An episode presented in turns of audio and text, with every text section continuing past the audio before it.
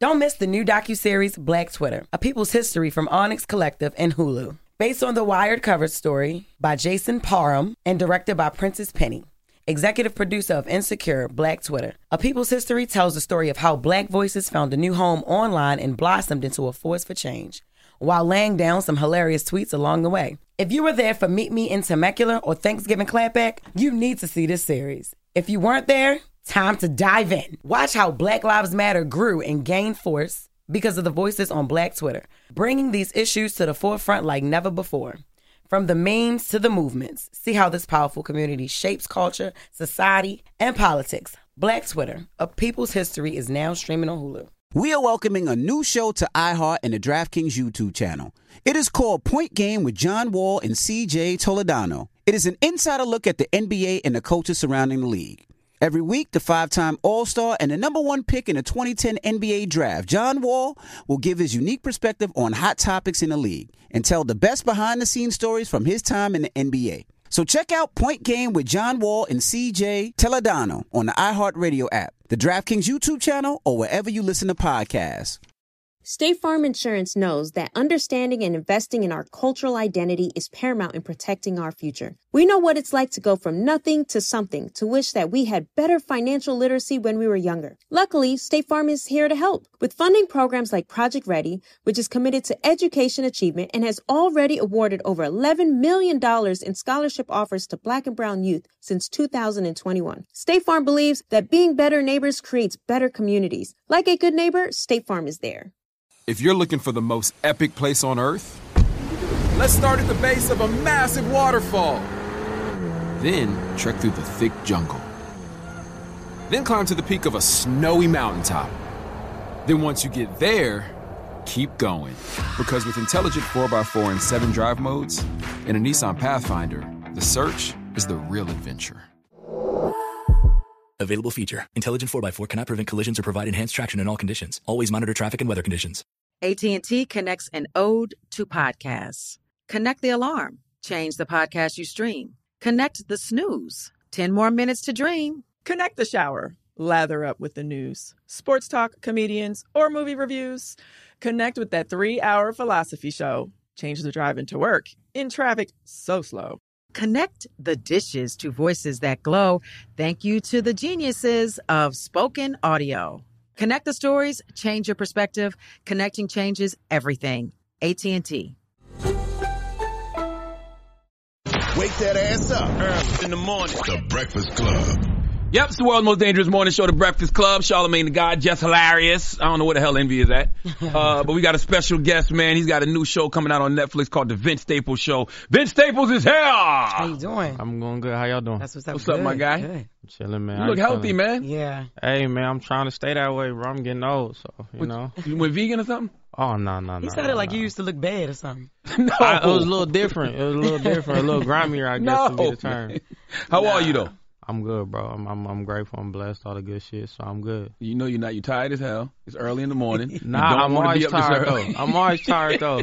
I be up early though, so it's really not that crazy. Just to run around, you know, the um, press circuit type situation. Word, word, word. So what is the Vince Staples Show about, man? I mean, pretty much just you know day to day life and our human experience. I feel like a lot of the times it's a lot of nuance in a lot of people's lives that we might kind of ignore. You know, we all had those days where we tell people, you know, you wouldn't believe the shit that happened to me today. So mm-hmm. just mm. trying to find ways to utilize that and th- that format, so to say, and kind of attack deeper issues as far as you know. Classism, socialism, violence, our relationships with those things, our relationships with fame, money, things of that nature, and kind of taking a lighter approach to kind of the stuff that we deal with day to day that people wouldn't believe because especially when you escape the black community, right? You can mm-hmm. tell people the stuff that you see that you might deem as normal. And when you get in these other rooms, they don't see it as normal necessarily. So just trying to find a way to shed light on it while keeping it lighthearted. Yeah, I asked that question because we were watching it, and that's what Jess said. She said, "What is this show about?" Yeah, nothing. I was saying like what what because you know it, it's not like your typical show. You Yeah, get what I'm sure. saying? It's like like you said, day to day, and which can one day it could be crazy, Mm-hmm. and then the next day it can be just chill. Like the the first episode, what like stood out to me, I I didn't expect for homie to die. Like oh yeah, yeah. And then I know I'm kind of. Oh, that was the second one. I'm trying, oh, the second one. Okay, Yeah, I I'm, was talking- I kind of what you're telling. Yeah, yeah. But like it's all good. that was like I, I go from laughing to I'm like, damn, that's that's just how that shit gonna be. Yeah, but that that's that that's life. Like you got to think about. Yeah. So um, that episode specifically, since we talking about that, right? You know, Mhm. we've all had different levels of financial gain, and when you have these levels of financial gain, you get in these other rooms where you realize you don't really got what you think that you have, and a lot of the times, us kind of having the door closed in our face. You know, black people are entertainers, just people that come from a different world.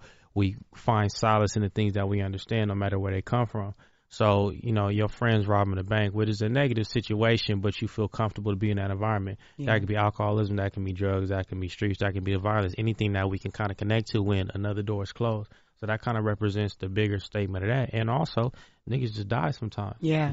So Yeah. yeah, so so you know you might you might you might be this close to opportunity, you might be this close to a situation which would be kind of receiving that loan and starting that business, and then some traumatic happens, and the response to it is how our response is when anybody get killed by the police. You know, you put your hands up and you stand still. So it's a lot of deeper meaning in, in a lot of the things. We just wanted to show nuance with it. Even before that though, because I don't want to give too much away, which I normally do when I Uh, watch something. yes. But You do. but you, you when you had the opportunity to leave, you Mhm. realized even though you was innocent and didn't do nothing, stepping outside that door with the police might have led to you getting killed. Yeah, I mean e- exactly, and it's like, um, a lot of the stuff that brings us trauma, and a lot of the stuff that kind of forces uncomfortable conversations for us, um, other people honestly don't even know about. That's right. Um, I don't have my manager for a long time, and he would I would just tell him certain stuff. Like I remember, uh, we was on we had a call, and I was like, "Oh yeah, man, like hold on, I gotta go. Like the baby shower got rated." And he was like, "What?" Mm. and he called me back. He was like, "What you mean? I was at the homie son baby shower and it got raided. Like the, the, they kicked the door in." And he was like, "They not supposed to do shit like that, or like we got a meeting and all right, man, oh, you got to bail me out real quick." Like mm-hmm. I didn't really look at it like it was that crazy until I got older, and you realize your circumstances are within a bubble. So I Mhm. really kind of wanted to think about the thought process of that bubble mm-hmm. and how when you in it, you don't notice what's going on until you leave. So you got subtle nuance in every episode where it's situations that we deal with, specifically in the black community, specifically kind of of an urban background. But when you escape that, that shit makes zero sense, bro. And now that we kind of further removed and we're able to put it on screen, it does feel awkward. It feels uncomfortable a little bit because we don't expect to see these things in these environments. Minister Farrakhan said just because something is the norm doesn't mean it's normal. Mm-hmm. Nah, exactly. And I think a lot of our stuff is our norm, but it ain't normal. Yeah, and I, t- I, t- I took a lot of approach from um, you know, Coen Brothers type films, uh, David Lynch, things that like that the Alfred Hitchcock, things that are meant to make you feel uncomfortable, and um, I was trying to use it within the guise of comedy, but that was the main, I guess, image of what I was trying to convey was contrast within a composition because as black people we have contrast you know we have to be all these different things at once our relationship with money family fame misfortune all that shit is like it's not really prevalent in other people's communities so Yeah. i wanted to make sure i got a chance to kind of show a little bit of that on camera What I love about the second episode too is you show how most brothers in the hood, even though they may choose a life of crime, they really are intelligent. no for and, sure and, and they're just doing things to survive. And if it wasn't just for a, a couple of different opp- circumstances or opportunities between you and them, you could have been them, or they could have been you. Exactly, and I think that's that's understated. Like, also the relationship with fame within that episode is important because you have, you know, whatever level of success you have, especially working in music, you understand the fickle nature of the business and how it's not necessarily what it may seem, but to the world around you, you got everything. You got every opportunity. You got mm-hmm. the unlimited amount of resources. You have everything, and that pride that they carry don't really translate into the rest of the world because you know you can go in certain areas where Charlamagne and where Jess might be, you know, the biggest thing that we got in our communities. But once you step out and you try to kind of trailblaze and pave a way, they don't give a fuck who we are. Mhm. And dealing with that is like it's more common in the people that covet us would think. Yeah. Look, what you know, I'm a comedian, so the, the funniest part to me was homie in jail singing, right? Mhm. Because yo, that is so funny. I wanted to know though, did did you write that or did you let him Oh, like, not just do his thing? Yeah, I wrote it. I wrote it, but So uh, you wrote yeah, that. Chris- That is hilarious. His timing is amazing. Yes. Like his his his his context to kind of know where the joke is is amazing. And as you know, in comedy, like with film, and uh, I feel like wi- within stand up specifically, it's so much more freedom. Yeah. It's so much more. I guess execution is a lot more important because it ain't no editing, ain't no cutting, and you gotta. Nah, and they right there in your face. Yeah, exactly. So within, I think film and television, a lot of people might not know where the joke is at, and it's harder to tell the story or convey kind of the emotion you're trying to convey versus it being in a stand up. So it was hard at certain moments to try to figure out how to edit this correctly, Mm-hmm. how to make sure that it didn't fall flat, but also how to make sure it didn't look like you was kind of cooning. Yeah. You know what I mean? It, it was it was perfect. It was funny. Thank you. He had a song for And- everything. And I'm glad dude just wanted to square up and Oh, not yeah. fuck you. Yeah. Because nowadays you got to have a little bit of that. It seems like in every program. Right. I'm glad Oh, yeah. it ain't gonna piss Boosie off. it ain't gonna piss Boosie off. Yeah, man. Boosie can watch this, man, with the whole family. It's gonna be, it's gonna be good. Anybody's All the kids, kids can watch. So grandma. Boosie, watch this with the kids, man. It's not, it's not. You know what I mean, If- If you was locked up, would you really act like that with other inmates? bro? So that that episode, who who we had a meeting with? We had a meeting. We had a meeting. About that episode? No, we had a meeting, and uh, I had uh, we had a meeting. I had a mishap, traffic ticket. So I had a traffic ticket. And ended up in jail. Yeah, and it was this dude. It was an important meeting, so I can't remember who it was. But it was somebody important. And the dude next to me, he just kept singing, bro. Ah. like he wouldn't stop. And, you know, you in the tank, so I'm like, all right, whatever. I feel we should get a two man set, whatever. Because I'm like, these niggas ain't gonna bail me out. They taking too long. so we sleep. I'm like, bro. I'm like, hey, bro, you gotta get on the. Not like that, but I was like, hey, bro, like you get the top bunk. Like he's like, oh no, I'm not tripping, bro. Like ain't nothing like you know. He was cool, so I'm like, all right, cool. I'm thinking, you know, sometimes niggas be trying to be tough and stuff. So I'm asleep, bro. Bro just start humming and then like. I'm like, oh, bro. Mike, he got no idea who I am. It ain't like, cause I ain't like super popping like that. So he just like, he just, this, he would have done this no matter who was in the cell, which make it worse. And then bro just like, his arm like fall under the thing. He just starts snapping. Like while he's singing, it's like two o'clock in the morning. He would not stop, bro. And then bro leaned, oh, I was so mad. He just leaned over the bunk. He was like, that's hard, right? I was like, yeah, bro, that's good. That's good. You He remember what it was? Yeah, I'll tell you later. It was crazy.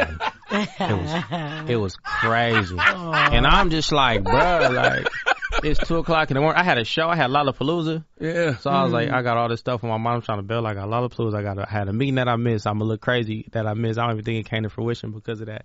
But that's kind of when I was still doing a lot at the same time. And um, the people that you like, I don't know how he had explained them or whatever. I don't. I know he didn't tell him what really happened. You but like, the truth, Corey? I he Corey know what he's doing. Yeah, yeah, yeah. But just like, oh man, what happened? Like, yeah, bro, like shit, my bad, I missed the meeting. Like I had a, had an engagement. Oh man, what happened? Telling the homies I was supposed to be at the studio. I was like, yeah, bro, I got I got locked up. And then this dude kept singing to me about the casino. He was like, what? I'm like, yeah. He's like, you lying. That's what my, my engineer was like, you lying. He's like, bro, just, he's like, bro, just tell me what happened. I'm like, I promise you, my sister was at work at Subway. Had to go pick up with my, my mom had to go get my card. It's like, I'm not supposed to be still living like this at that moment, but it was a very important turning point in my life and it's kind of a life lesson. So I could try to kind of recreate some of these life lessons that were honestly like a little traumatic Mhm. and um be able to kind of poke fun at yourself based on the decisions you make, so to say. So your mom is played by Vanessa Bell Calloway. How was it working with her? I love her. Uh, she's great, man. She's um when you usually work with somebody of that magnitude, um, you don't expect any extras. You get what I'm saying? Yeah. Um, but she auditioned for the role because she wanted to, which was crazy. Like I seen that, I was like, what the fuck? Like, Yeah. so her auditioning for the role was like just unheard of for a show of my caliber. Um, somebody with my reputation as far as never doing this before. So I was extremely grateful of that. I was grateful that she worked with us on every facet as far as, you know, hair and makeup, all those things is very, very intricate. Mhm. And she kind of led us in the way that she wanted to be able to do, how she wanted to be able to do it. Um, the research that she applied, sitting with me, asking questions about, you know, my mother's disposition and her thought process and how I would want it played. What's important to me? I don't want to do this because I don't know if this is true or if this is true as far as like to the character itself. And just over and over and over again, just giving me insight on how this thing works because she's been doing it for an extremely long time. So Yeah. I was extremely grateful for her for the opportunity to have her in my show. And just even to this day, like she always hit me up. She always give me advice. She always Mm. make sure I know what's going on. And I really, really appreciate that. Yeah, it's like a mother figure for real. Yeah, for and Yeah. especially like she don't got to do none of that. She can Yeah. go to work and go home. And um, she made sure to kind of make sure I knew what I was doing, especially being the first time I had never acted, never written, never produced, never done nothing before.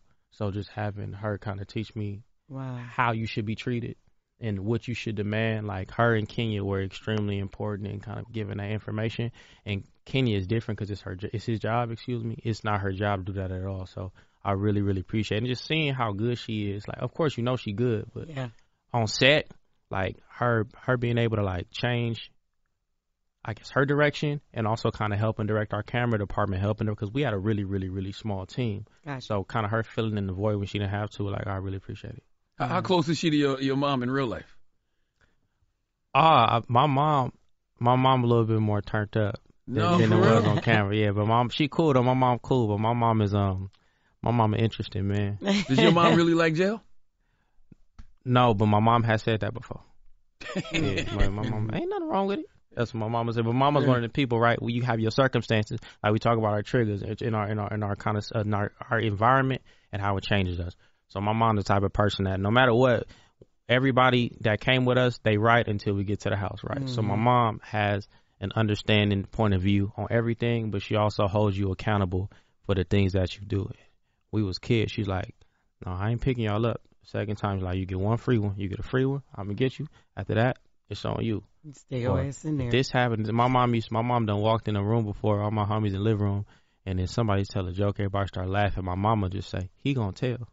Damn. And Wow. pointed at, and he told too. Damn. So it, it, was, it was it was a little crazy down the line. Yeah, he for sure told man. But uh, my mom, her experiences kind of mirror ours, and I think it's weird growing up with a mother who understands like kind of the nuance of the situation when you're younger. But as you get older, you go to appreciate it. And I think it's a lot of the times we have a point of view, I guess, of women in these communities, especially when we think about film and just art that takes place in Southern California. Like it's always the mom crying over the dead body. And no, baby, mm-hmm. don't do this. That's not how any of my homies' mothers are. Because you got to think about the black community. I was born in 1993. So just mm. kind of the state that California was in at that point in time, the state of the streets was in, the states of our community, drugs, alcoholism, I guess homelessness, lack of jobs, lack of resources. They couldn't be soft. Exactly. Yeah. And I think kind of having a mother figure in the show that held the characters responsible was extremely important because my mom, she not giving you no passes, but she not going, to you know, shy away from loving you, but you don't get those passes. What do you think niggas hate more, reading or accountability? Reading, Mm. Mm. reading for sure. I for sure think reading You think that you think we hold ourselves accountable enough? ourselves or each other. Both. Yourself as an individual and each other as a community. I mean, if you think about as far as the things we prioritize, those can be better. But I think accountability is important. But we like to point the finger. Mm-hmm. Um, and I, I, I think a lot of that has to do with you know trauma, lack of opportunity, lack of people hearing you out. It's like, see, it's not me, it's him, or it's not me, it's y'all. It's a Mm. thing we have. I feel like we just kind of got to get our our viewpoints right Mm-hmm. because we see a lot of the wrong things in, I guess, the right situation. Because we have a lot to look forward to, we got a lot to live up to, and um, we not holding ourselves accountable based on our own metrics, our own communities, the things that we have. You know, we looking at what everybody else got or where everybody else is, Yeah. and then we judging ourselves based on that.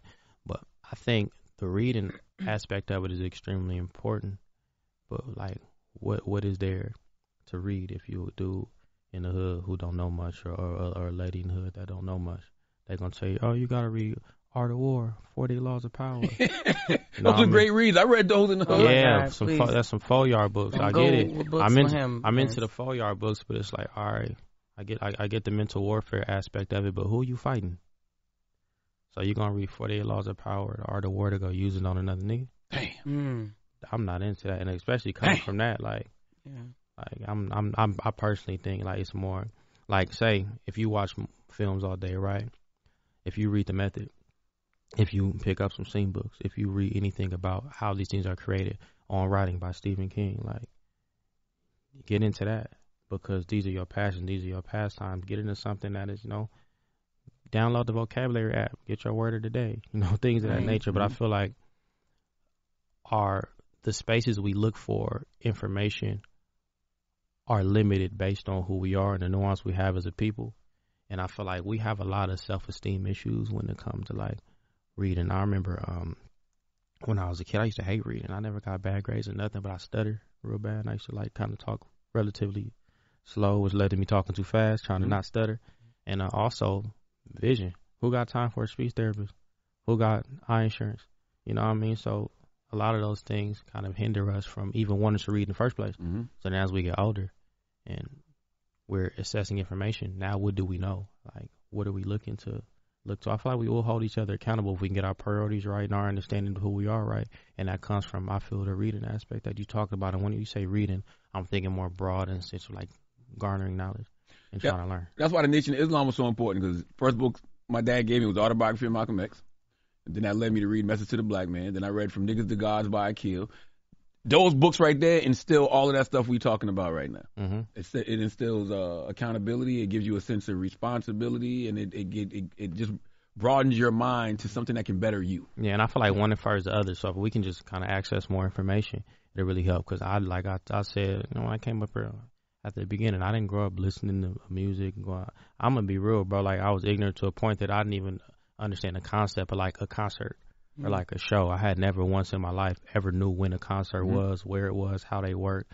I didn't understand recording studios. I'd never really been in no record stores like that. Like I didn't really understand what music was. I had to research and to find it out. And that's a very humbling situation that make you feel vulnerable. Yeah. So when it comes to film, television, learning about that. When it comes to just life, learning in general, it's really hard for us to kind of gain information without being, without feeling like we're out of place. So we can kind of fix that. It can fix a lot of our problems. We don't want to feel dumb.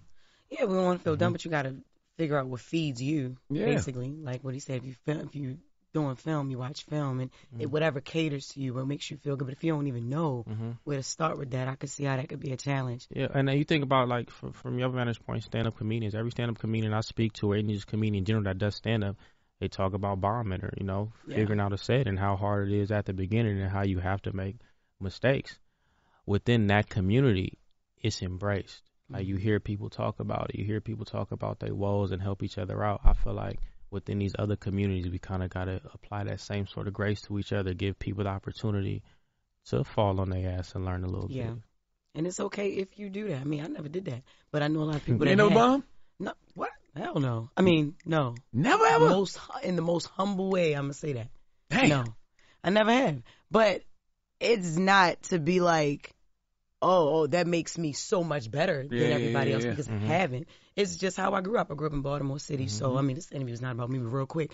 Like I just grew up in Baltimore City, and with all male cousins around my my brothers, friends. I ain't really have a lot of home girls, Mhm. so. That I grew up hearing them crack on me and crack on my brother and crack on friends. So I was real, you know, just real quick with mm-hmm. improv anyway. You know what I mean? So and you had the information based on your experiences. yeah, mm-hmm. yeah, and that's what fed me being funny and being social and being able to just just be tough, have tough skin, you know. So And having a social media following, so by the mm-hmm. time you got on stage, people kind of already knew you anyway. yeah, but this Yeah. was before social media. This, Oh, wow, this wow, from me wow, wow. growing up. You Yeah. know what I mean? Just I just always been funny. I'd be funny at a funeral. You know what I'm saying? Like just just because that's just what it is. So I I definitely to your point, I understand that. Like whatever feeds you or whatever. I wasn't big on reading either. I'm still not. Mhm. I hate when you bring people up. After who's they play? Somebody wrote a book. Oh, okay. You know what I mean? I feel you, yeah, yeah. and I don't know who they is. Like I said, act like I, I wrote, I read this book, yo. Mhm. It's the hardest thing. Hardest thing. That's why I was. Oh, we got Vince. Good. Can you write no book? I just got to watch the show. Yes, Nah, it's the show, and I, and I listen to his music. And, and I read you used to send scripts and run show ideas by Quinta Brunson. Oh, yeah, I sent I sent uh I sent Quinta one of the scripts. Um, she was like, "Yeah, I ain't gonna lie, I'd be nervous, you know, niggas be sending scripts." but uh, she um kind of, cause like I said, I never done it before. Yeah. So you know, you kind of get to be around these people. Um, I was lucky enough to be a part of her show, Mhm. and then we kind of forged a relationship. We had done a show previously, but it was animation, so we didn't really uh, communicate that much. But she been a really, really big help. Um, her talent and her professionalism, and just the way that she runs that operation, you know, for that big company, it's understated. Like she does an amazing job. I don't know if I ran across somebody who does it as good as she does in the manner that she does it.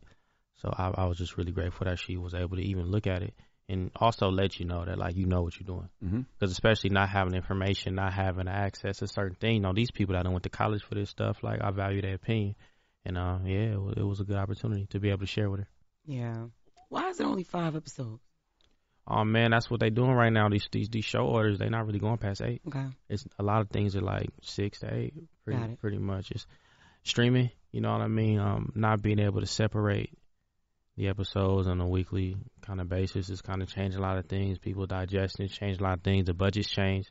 Yeah. after the strike, and um, but previous to that, the um budgets got a little bit weird during COVID. So I feel like you know they always gonna throw stuff at us. Yeah. as far as just creative people, so working through it.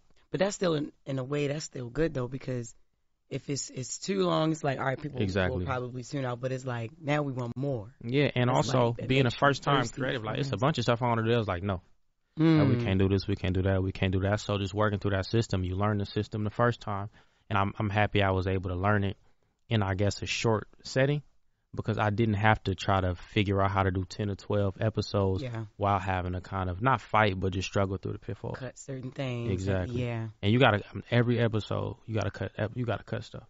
Especially shooting on location, you cutting pages, you cutting you cutting time, you you miss some shots. Sun will come up late, it start raining, uh, Mm. uh clouds. Like it's little stuff that you don't even think is gonna affect your day, and they really do. Yeah. I'm gonna ask you some questions. They random. Well, they're gonna be random to the people who haven't seen the show yet, but they're not gonna be random to you. I got you. What did the music do to Michael Jackson? Man, look at it, everything, bro. Took his childhood, shit. That case, Yeah. man, it's, it's it's it's music. Music can be tumultuous, bro. Like, and I think that a lot of the time we so busy focusing on the music and what it bring, gives to us, we don't ever look at the like look at the bro, look at bro. Like when I was a kid and I seen Michael Jackson, I didn't know other Michael Jackson. I'm only 30, so my whole life I was like, this nigga look crazy. my whole life, it's like I never looked at Michael Jackson and was like, oh man, that's a cool fly nigga. You ain't never Like- seen nigga Michael. You ain't never, Nah. Yeah, yeah, yeah. and then and then you get older and then you see I remember my first time seeing it was like um the the movie the the made for TV movie they had where he had the rat and shit. And uh, oh, he was a uh, little Ben, kid. right? No, not Ben. American Jackson, Yo, American oh Family. God. Oh, the one Wait. Jason Weaver played. Wait, I was gonna say Flex Washington. No, that was That's Nah, Oh, that one was was crazy say, too. I nah, seen that not one was crazy too. Nah, yeah, Jason oh yeah, Weaver. one. Jason yeah, Weaver. Yeah. I was like, this shit- this ain't cool, nigga. Like, yeah. like this what happened to this? This what happened to bro? Y'all just gonna like y'all let this happen? Like Yeah. everybody, like, oh, that's Mike. I'm like, nah, this nigga life terrible. You know the interesting thing about Mike? You know how they say that whole, you know, Bill Cosby was trying to buy NBC thing? Mhm. Mike really owned half of the music industry's publishing. Yeah. Mm-hmm. No black man's supposed to have that kind of power in the music industry. Mm-hmm. But nobody ever says it was a conspiracy to bring Michael Jackson down. Look, man, that's all I'm saying. I I'm saying the nigga looked like he was into some freaky shit, man. We talked about Michael No, Jackson man. before. Mike was innocent, man. I'm not saying he wasn't. I'm not saying he was. I'm saying that if he had anything going on, I wouldn't be surprised. All I'm saying is the nigga life looked a little rough. He got investigated by the FBI for 17 years. I'm not even talking about straight. that. I'm talking about that wig, bro. Oh. You talking about these kids? I'm saying regardless. see how you see how you see how we trying to kind of trying to sidetrack it with the accomplishments instead of being like they fucked this nigga life up. What I'm saying is no matter what happened, look at that nigga. Was it the music or the money and the fame? though? We're welcoming a new show to iHeart and the DraftKings YouTube channel. It's called Point Game with John Wall and CJ Toledano. It's an insider's look at the NBA and the coaches surrounding the league. Every week, the five time All Star and the number one pick in the 2010 NBA draft, John Wall, will give us his unique perspective on the hottest topics in the league and tell the best behind the scenes stories from his time in the NBA. CJ will be bringing his A list comedian buddies to keep it light and fire off some hoop takes. Plus, John will be inviting current and former NBA players, friends, and teammates to join the show as well to give their unfiltered accounts of what really goes on in the league from a player's perspective. So check out Point Game with John Wall and CJ Toledano on the iHeartRadio app, the DraftKings YouTube channel, or wherever you listen to podcasts. Seeing our communities grow and thrive is something we care deeply about here at Black Tech Green Money. State Farm Insurance also cares about the growth of black communities. They're actively investing in programs and initiatives that help provide financial literacy, give early career advice, and grow black owned businesses, thus leading to generational wealth, which helps protect the future of our communities. We want to build a future that we all can be proud of. State Farm understands that representation alone doesn't equate to authenticity. It also requires active sponsorship of programs like the ACT-SO, a year long program that recognizes and rewards high school students for their academic and cultural achievements, along with funding programs like Project Ready, a national urban league program committed to educational achievement of black and brown youth that has awarded over $11 million in scholarship offers to date. State Farm believes that being better neighbors creates better communities and can have a long lasting impact. Like a good neighbor, State Farm is there. You know a spot, but not just a spot, the spot. Actually, with the 2023 Nissan Frontier, you know a bunch of them. But the key to these great spots? Being able to reach them in the first place. Your spot is out there. Find your frontier in the 2023 Nissan Frontier with standard 310 horsepower, advanced tech, and 281 pound feet of torque. Don't miss the new docuseries Black Twitter, a people's history from Onyx Collective and Hulu. Based on the Wired cover story by Jason Parham and directed by Prentice Penny. Executive producer of Insecure, Black Twitter. A People's History tells the story of how black voices found a new home online and blossomed into a force for change, while laying down some hilarious tweets along the way. If you were there for Meet Me in Temecula or Thanksgiving Clapback, you need to see this series. If you weren't there, time to dive in. Watch how Black Lives Matter grew and gained force because of the voices on Black Twitter, bringing these issues to the forefront like never before. From the memes to the movements, see how this powerful community shapes culture, society, and politics. Black Twitter, a people's history, is now streaming on Hulu. How do we level the playing field for all entrepreneurs? 55% of white businesses survive the startup phase, while only 4% of black businesses do the same. So I want every black entrepreneur to know about the 1 Million Black Businesses Initiative. The 1 Million Black Businesses Initiative is an award winning program created by Shopify and Operation Hope. They're on a mission to start, grow, and scale 1 million black businesses by 2030, driving wealth creation for the black community. Out of 6 million employer owned businesses in the U.S., only 2.3% have black ownership. This program gives black entrepreneurs tools and resources to level the playing field, from free business coaching to tailored training and an extended free Shopify trial.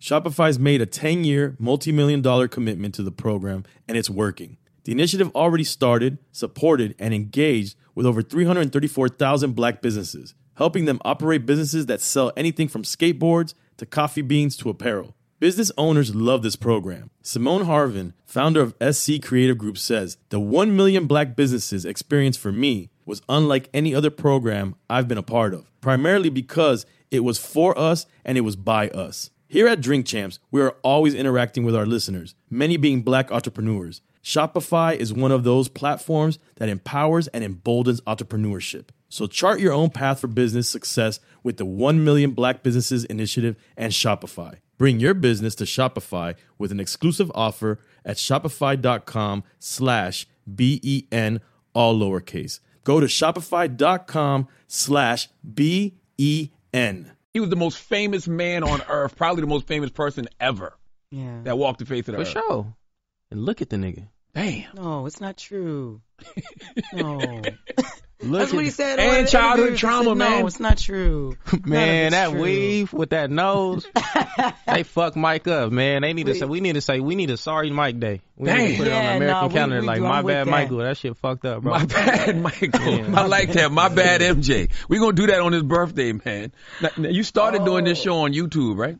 About five years ago? Man, uh, so originally, when I first started doing music, I never been like the biggest artist. So when I started doing music, people would kind of gravitate towards certain things. We like your music videos, we like this, we like that.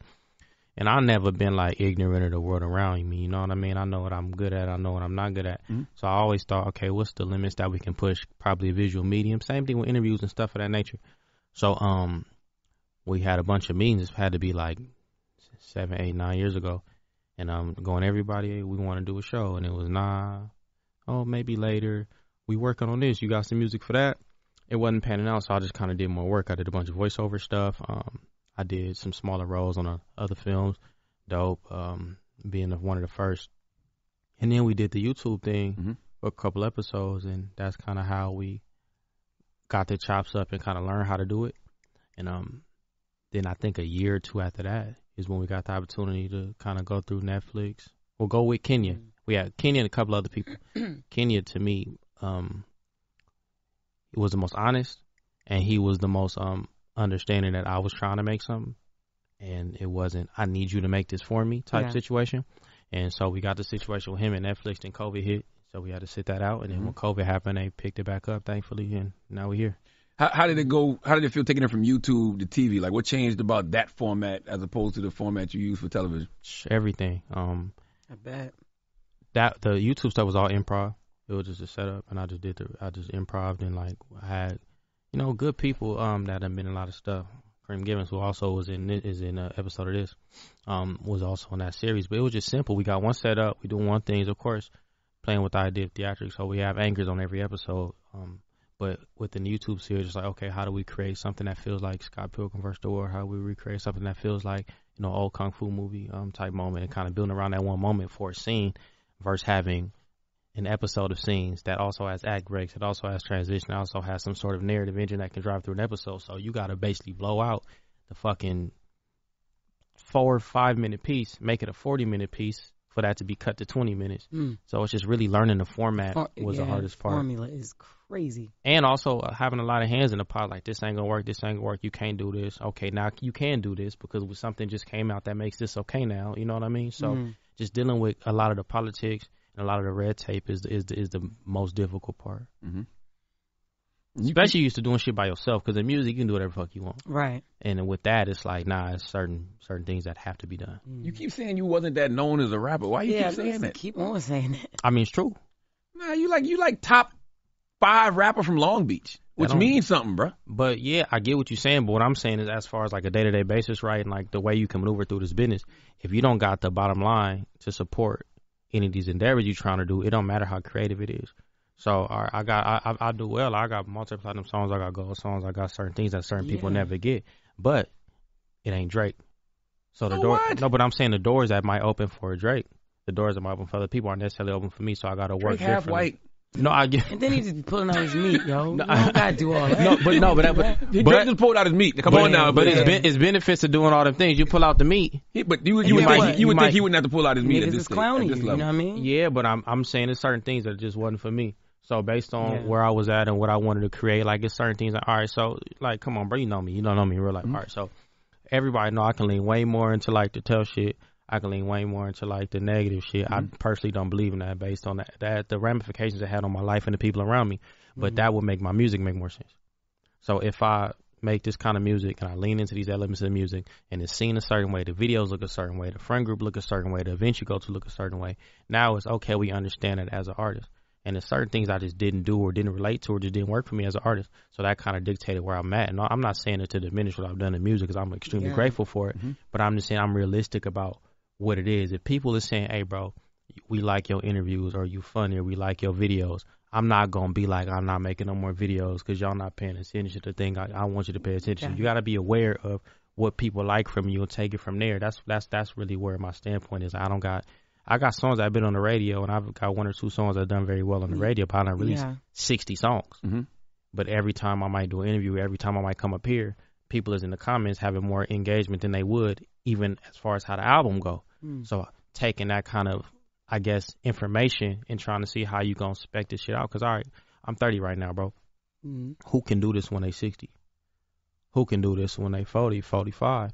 And I take care of my family and things of that nature. Like I, I keep it pretty simple. I don't really got aspirations to be the most. You know, I'm not looking for a billion dollars, bro. That's just not how I am. So I, I, I enjoy the privilege of creativity and being able to do things that I never thought I would be able to do as a child. Mhm. So Yeah.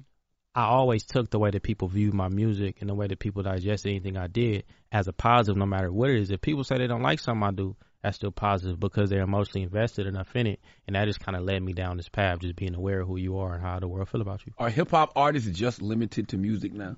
Because nowadays, when I see a hip hop artist, I'm not thinking this person is just going to be a rapper. Only because of everything that we've seen from the Jay Z's and the, the, the Donald Glovers, the, Yeah. all of these people that have done so many other different things. Yeah. Yeah, I don't. I didn't mean to put Jay Z and Donald Glover in the same No, thing. I, but you know I, I feel you 100, percent and I agree because you know, it's, I felt that way my whole life. Like I've been lucky to, enough to grow up when I grew up, but when I was a kid, Tone Loc was on TV. Ice Cube was already Ice Cube as far as film and television. Queen Latifah, Word. uh, Missy Elliott had a show. Eve had a show.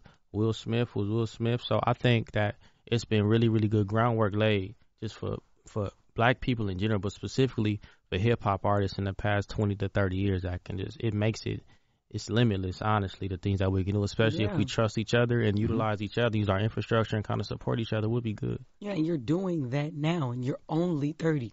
Yeah, You I'm, probably yeah, feel I'm grateful. old, but like, no, I mean, from you know, from your past experiences. Tell them what you said, You Jeff. know, you've seen the show like, yo, what I say? Tell him what you said when you were watching the show. You a comedian. Tell him. What? what, yo? It was, Tell him what, you What? said. What Who I you say? said he you looked tell like? me what I said. What? Who you said he looked like? Oh, Tevin Campbell? Yeah, no, yeah, no. I done no, got that's, some that's shit. a new one. No, you don't look like Simon Campbell. No, I said you look like the dad from Sister Sister. Yeah, yeah. But Ray? A little, yeah, Ray. Yeah, yeah. But then a little boy too. Like you look older, but you look young at The the, little same boy. time. On, what's, what was his name? uh, I don't know. I done got the dad. I ain't got the. I ain't got the. I ain't got the boy before. I fuck with Ray, man. Shout out to Ray. Yeah, I- yeah, yeah, yeah. You know, I, I don't know who like young you look like, but I'm just saying, yo, you look young and old at the same yeah, I got time. some old man Yeah. shit going on. I seen this nigga Professor Ogilvy in the um Oh my God. in the airport yesterday. Yeah, he getting yeah.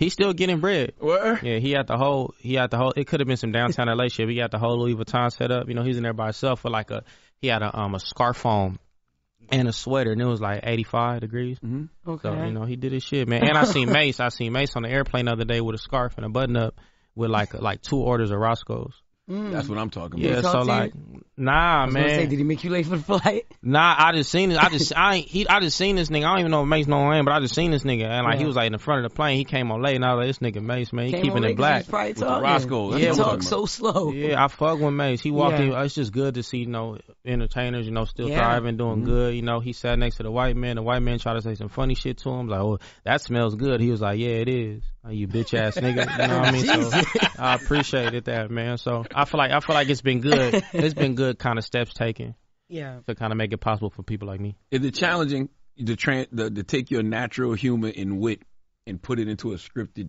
fictional format? Nah, bro, cause I don't even be joking like that, bro. Like I be, I be chilling, man. You know, niggas, you know. I could tell, yo, he's so serious. So I'm like, why you gonna bring up what I said?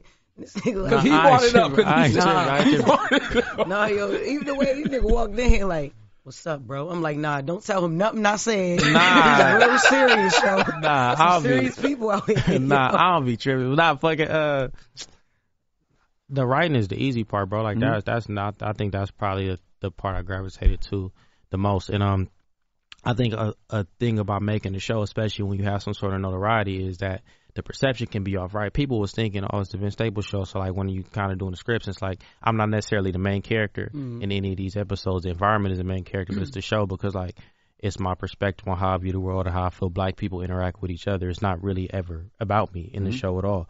And I think that's why the writing is really important because when you think about the bank episode, right?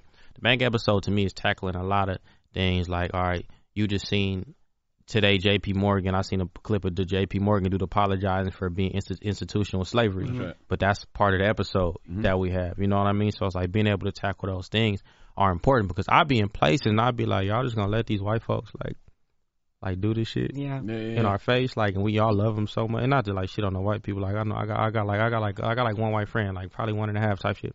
So it's like, One and a half. yeah, one and a half. One and a half, Yeah, half. yeah, yeah. Damn. yeah, well, he like six five, six eight. You know what I mean? I got it. I probably say three. I got another six foot white boy that I, he my engineer, so he count, I guess. But um, Yeah. shout out Tyler, what's up, bro? But uh, yeah, I What feel about like the two with you now? Or one with you now? Well, she not white. She's like, I'm not his friend. nah, this my nah. She work for me. She work okay, for me. okay, Yeah, okay. she work not white. I'm looking at. I'm sorry. But now I don't know if she white, but my thing is like, I'm I'm just talking about like, and I'm I'm talking about, I'm talking about like, I'm talking about like day to day life Yeah, type yeah, stuff. yeah, but it's yeah, like we we bro, the writing of it is important because it's so much shit that I think kind of goes unsaid. So I feel like translating it into writing is easier because if I just start saying some of the shit I be feeling, then I'm gonna look crazy. Bro. no, you won't. No. Trust me. Nigga, You got uh-huh. some of that in here. Oh, yes. Like when the dude walks away mm-hmm. from the at the family reunion, he's like, "Why are we black?" But all right, but so that's a true story. I, I get it. I got an uncle named Winford. Shout out Uncle Winford. That nigga cold, man. And he got drunk one day. He was asking that question. My mom was like, shut the fuck up. But I felt, bro, because I'm like, what do that even mean? Like, if we really, like, getting deep. I don't think you black if you've never asked that question. Not saying that you don't want to be black. Yeah. But when you think about all the things black people have had to deal with in this country, Mm-hmm. why are we black? why are we going through this? Like, that's what I think he was trying to say. Bro, yeah, right. It, I, I swear, because it's for we was at we was like my family is, is is hella grimy, so we had like a family type thing, and it's like you know sometimes black people like get fake churchy. Yeah. So my family, they everybody in my family had a fake like come to Jesus moment, and it always get way worse when it was done. So this was the end of somebody like savior moment. So my uncle Winford drunk, these niggas just arguing. He's like, I just got a question. He said, I just don't understand. Just why is we black? Damn. And everybody was like, nigga, shut the fuck up, like you drunk. but his feelings was really hurt because he's like, you niggas arguing in my house. I don't understand what's going on. And it's like, if you just say that, if I just walked up here and said that, I'm a little crazy on the internet, so being able to write it and give it context and Oh, show yeah. the things that happen kind of make it a little bit easier. But he was drunk. He was thinking. He was probably your uncle probably been through so much and then seeing so much, and it's like, man, why we gotta? And I be feeling bad for people from that generation. That, that, that- that's my Yeah. granny sister husband. My granny sister just died. My granny and my, my granny sister just died. They was getting older and whatnot. So I'm, I'm we at the funeral, and I'm like, "What's up? I'm going for you good." He's like, "Yeah, you know, Virgie dead, so you know, Mm, I'm gonna just be at the house. like, Damn. come on down." It's like, damn, nigga, like you don't think that sound crazy? He's like, "What you mean?" I'm like, your whole life has just been sorrow. Like nigga talk like a sharecropper from Arkansas. Damn.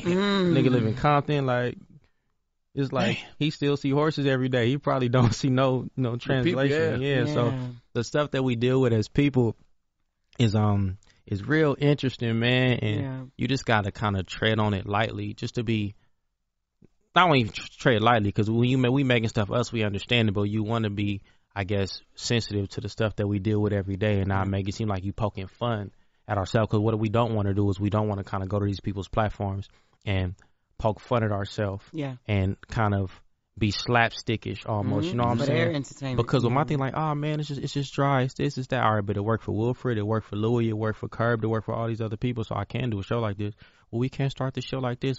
The perspective shift is gonna be all. But if we utilize this lens and then we do a slow pan out, then we can still showcase the environment while showing the emotion of the characters. And when you mm-hmm. start talking like that, then they gotta just let you do what you want to do. Mm. Which is why the information is important and the writing is important. Just making sure that you are able to articulate to someone who don't understand because they looking at it it's math because with them they got the world so they don't got to worry about the stuff that they say or the stuff that they do because and i'm not saying this in a, in a demeaning way but it's like all right ostensibly it's the same stuff that we kind of champion jim carrey for we shit on tyler perry for Yeah. Yeah. but it's based on the weight of the circumstances in the community and you know how people view these things We'd call him a coon if he was black.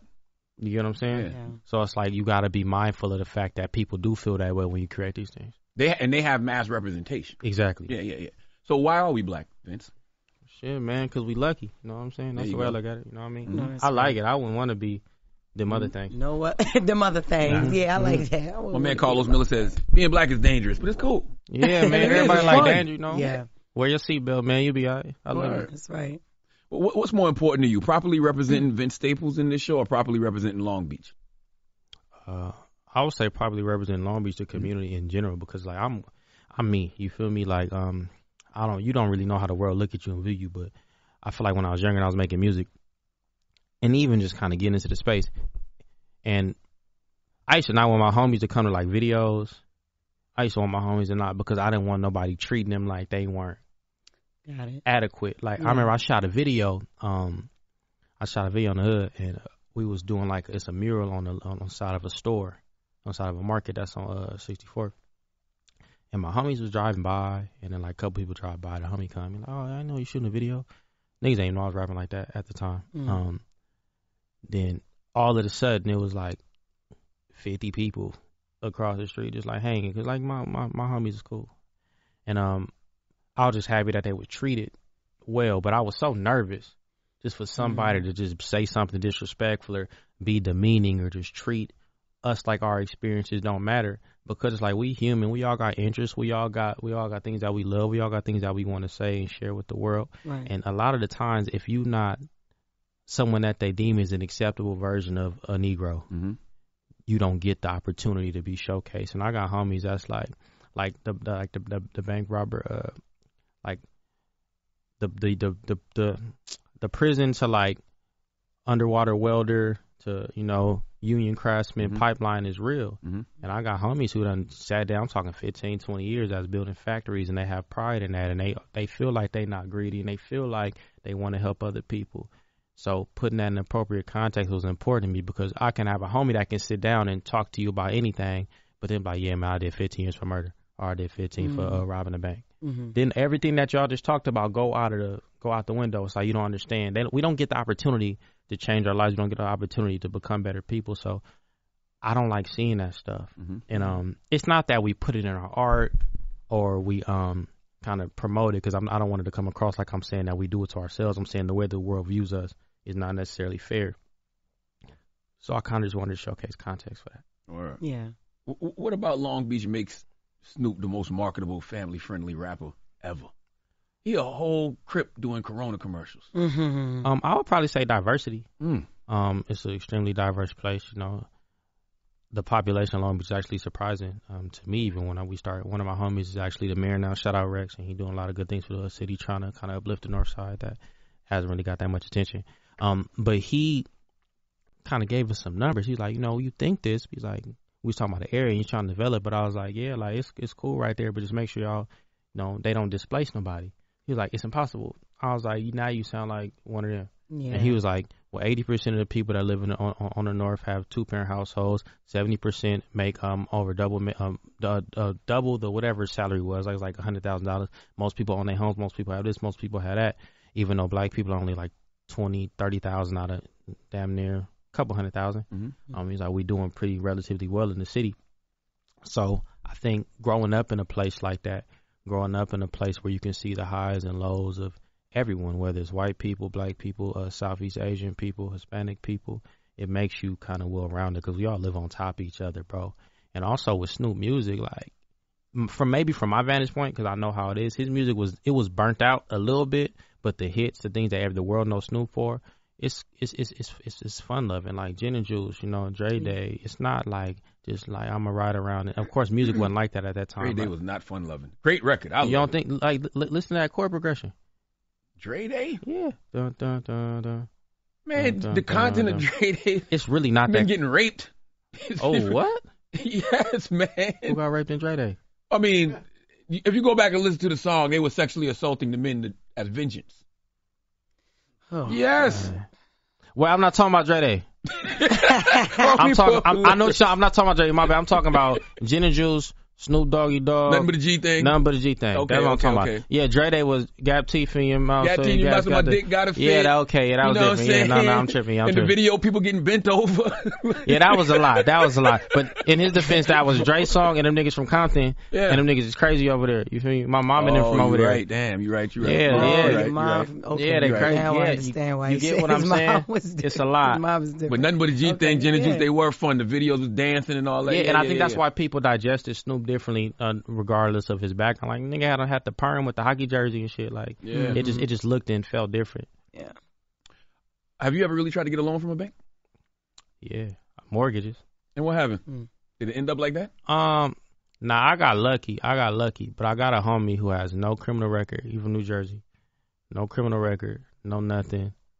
Trying to open up a loan to open up a second location of already successful business, and they like, I don't know, you don't have this, you don't have that, you don't have that. But I have had meetings. Um, it just wasn't in the bank setting where they was like, yeah, we this not happening for you. Mm. And they was like, you need this, you need that, you need that. I mean, some of that was kind of the, the process of what this show was Yeah. like kind of taking those meetings and realizing the way that people view um, entertainers and I guess the fickle nature of this business and how you know it's unforgiving and not, they're not wrong, but it's a hard thing to swallow as far as being an artist and hearing that in the financial realm, the thing that you probably dreamed of all your life doing ain't even really the thing Yeah. and especially for them. So it's like that was um, a hard thing to kind of grasp. I just kind of wanted to show it in the show. Mm-hmm.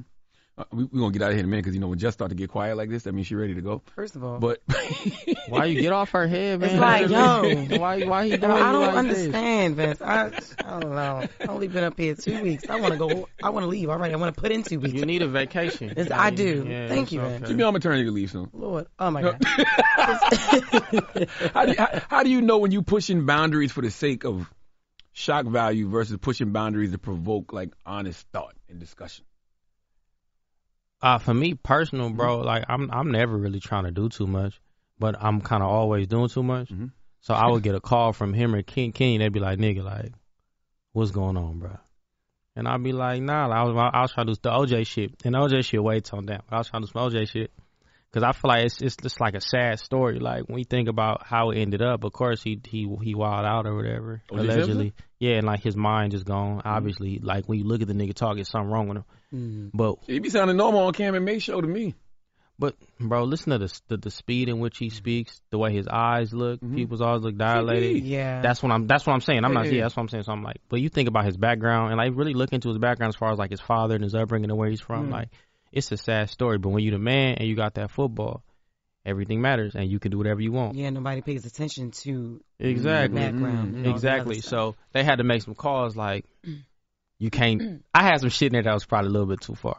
But they was like, man, yeah, you can't do this, you can't do that. So if I get some call, a call from Kenya or him, or like eight o'clock in the morning, seven o'clock in the morning, they just had a meeting, and I was doing too much. You Those calls would know. piss me off though. Yeah. Because how do we know I can't do it if the network say I can't do it? No, let's not mm. let us stop us. Well, no, the thing is, because if they wouldn't, if they didn't feel him a little bit, they wouldn't call.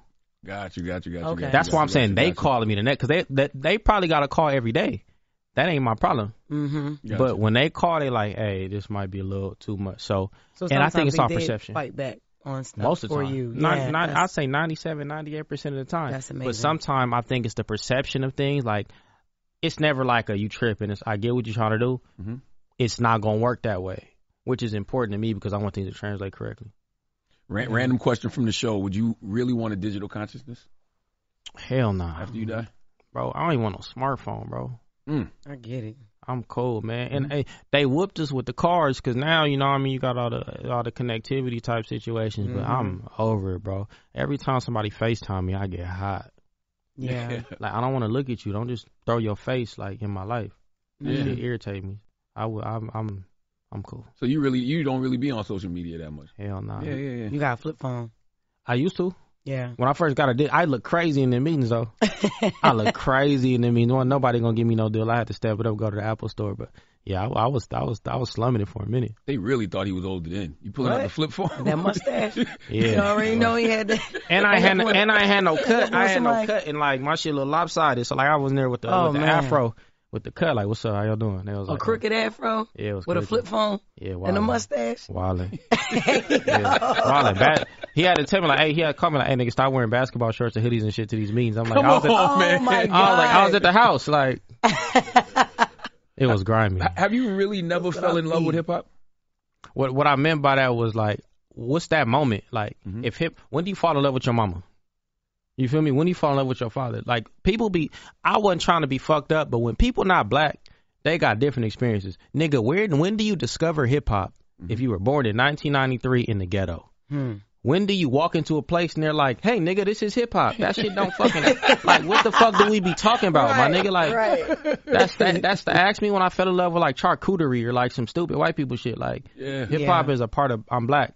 It's just there. It's always been there. Mm-hmm. Like I don't know. Like that's a that's crazy to think about, bro. That's it's like a asking. fantastic answer. It's like asking Yeah. niggas when they met Jesus. Like nigga, Mhm. what? I'm black. Did we just do it? This, this is my last Yeah. question, Jess. You, you got anything? No, I'm good. Go ahead. Okay. This is my last question. Me and Glasses Malone was having a conversation, right? And Glasses was saying how if you're not from like like hip hop, in order to be hip hop, has to be from the hood and have a street aesthetic and be on.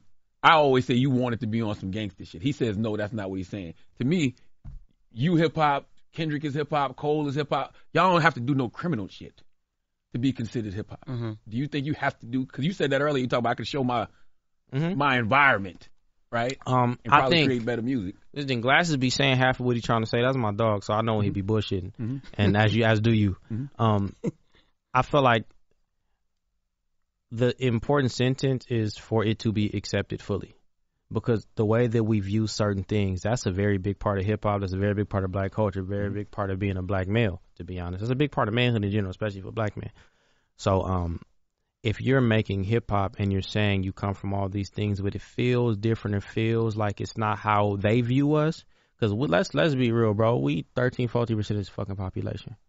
We got to sell things to people that's not us. Mhm. So for it to translate, oh, I know what that is. You get what I'm mm-hmm. saying? Sports got jerseys, bro. It just is what it is. Like, so I feel like for it to fully translate and kind of reach certain heights based on how people perceive it, most of the time it does have to be that, but that don't make it right. Damn. So you think it got to have the street elements and the hood elements? I think for their understanding and digestion of it, but what is the street element of it and what is the hood element of it? It's struggle, it's poverty, it's lack of resources, it's lack of family, it's lack of all these things. And that's just the black experience based on how the world sees it. Yeah. So it's not just violence. Violence is just the the biggest part of it as far as how we speak about it. Like every like think about I know they exist, but it's it's way more mother records than it is father records. Mm-hmm. You get what I'm saying? It's Yeah. way it, it, it's it's just how our community looks. And how kind of we, we view it. You know what I mean? So I feel like like I I I get older and I'm like I feel bad like kind of for my father like the relationship that we have for him. It's like all right, you got incarceration issues, you got substance issues. Like it ain't like you were just like yeah I ain't coming home, I ain't fucking with these kids. But based on the perception of how we were taught to view ourselves and view the world around us, everybody said we ain't got no daddy. Mm-hmm. Yeah. Instead of understanding the circumstances, you know what I mean? So I feel like it's kind of that with hip hop, is just understanding the circumstances a little bit better. But whenever they had these conversations about hip hop, especially in California, I feel like we, we, we overlook a lot of successful things just because they not viewed as gangster shit. Like we ain't ain't nobody talking about the Pharcyde or Souls of Mischief or all these other hybrid successful things. Don't nobody even bring up fucking MC Hammer. Mm-hmm. You know, ain't nobody bringing up Too Short like that and they had street elements to their music that was from the hood, but it mm-hmm. wasn't viewed like that. RBL posse, like it's a lot of stuff. So I feel like it just depends on what you look at. Why we black, man? Vince Staples show is out now on Netflix. Thank you for coming, Vince. I appreciate you. Appreciate brother. you, brother. Thank it's you. the Breakfast Thank Club. you. I appreciate you. Wake that ass up early in the morning. The Breakfast Club. Don't miss the new docuseries Black Twitter, A People's History from Onyx Collective and Hulu. Based on the Wired cover story by Jason Parham and directed by Prentice Penny. Executive producer of Insecure, Black Twitter. A People's History tells the story of how black voices found a new home online and blossomed into a force for change, while laying down some hilarious tweets along the way. If you were there for Meet Me in Temecula or Thanksgiving Clapback, you need to see this series. If you weren't there, time to dive in. Watch how Black Lives Matter grew and gained force because of the voices on Black Twitter, bringing these issues to the forefront like never before. From the memes to the movements, see how this powerful community shapes culture, society, and politics. Black Twitter, a people's history, is now streaming on Hulu.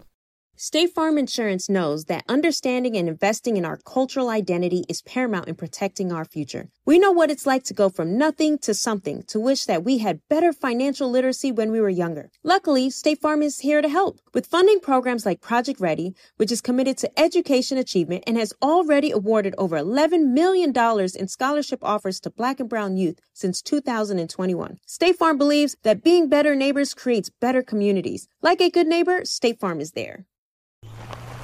All right, so there we were, cruising through the new open air zoo, when I realized that the park was closing in like 15 minutes. Luckily, we were in my Nissan Rogue. With its powerful VC turbo engine, well, we had time to see all the animals. Whoa! and outrun a few! Drive the Nissan Rogue. AT&T connects an ode to podcasts. Connect the alarm. Change the podcast you stream. Connect the snooze. 10 more minutes to dream. Connect the shower. Lather up with the news, sports talk, comedians, or movie reviews. Connect with that three hour philosophy show. Change the drive into work in traffic so slow. Connect the dishes to voices that glow. Thank you to the geniuses of spoken audio. Connect the stories, change your perspective. Connecting changes everything. AT&T. I'm Katya Adler, host of The Global Story. Over the last 25 years, I've covered conflicts in the Middle East, political and economic crises in Europe, drug cartels in Mexico. Now I'm covering the stories behind the news all over the world in conversation with those who break it. Join me Monday to Friday to find out what's happening, why, and what it all means. Follow the global story from the BBC wherever you listen to podcasts.